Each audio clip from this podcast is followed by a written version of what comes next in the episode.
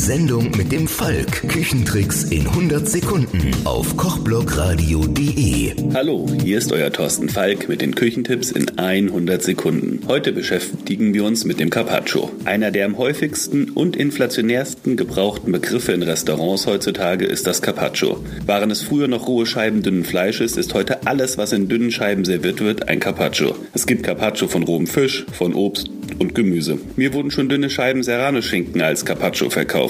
Carpaccio vom Serrano-Schinken. Ich gebe zu, es klingt besser als Aufschnitt, aber am Ende gibt es doch nur ein richtiges Carpaccio, nämlich rohes Rindfleisch. Ich mag es am liebsten klassisch mit ein bisschen Rucola, Parmesan, gebratenen Pilzen, Olivenöl und Balsamico-Essig. Aber woher kommt eigentlich der Name? Im Herbst 1950 betrat Contessa Amalia Nani Moncenigo ihr Stammlokal Harry's Bar in Venedig. Doch an diesem Tag bestellte sie nur ein Glas Wasser und nippte daran trübselig. Was sie denn bedrücke, wollte der Chef des Hauses, Giuseppe Cipriani, von ihr wissen. Der Arzt der Contessa hatte ihr eine strenge Diät verordnet, die gekochtes und gebratenes Fleisch verbot und somit alle Spezialitäten von Harrys tabu für sie waren. Der Chef ging in die Küche und kam kurz darauf mit einem großen Teller mit Carpaccio, wie er es nannte, zurück. Hauchdünne Scheiben rohen Rinderfilets, fächerförmig angerichtet mit einer weißen Soße.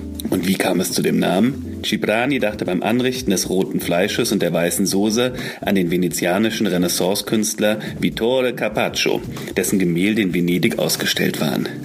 Vittore Carpaccios Bilder enthielten hauptsächlich rote und weiße Farbe und so widmete Cipriani seine Spontankreation dem bekannten Maler. Und wie sagt man so schön, richtig berühmt bist du erst, wenn ein Gericht nach dir benannt wurde. Das hatte Vittorio Carpaccio nun wirklich geschafft. Ich hoffe, euch hat diese kleine Küchenanekdote beim Hören genauso viel Spaß gemacht wie wir. Für heute war es das schon wieder mit den Küchentipps in 100 Sekunden. Mein Name ist Thorsten Falk, schwingt den Löffel und hört mal wieder rein auf kochblogradio.de.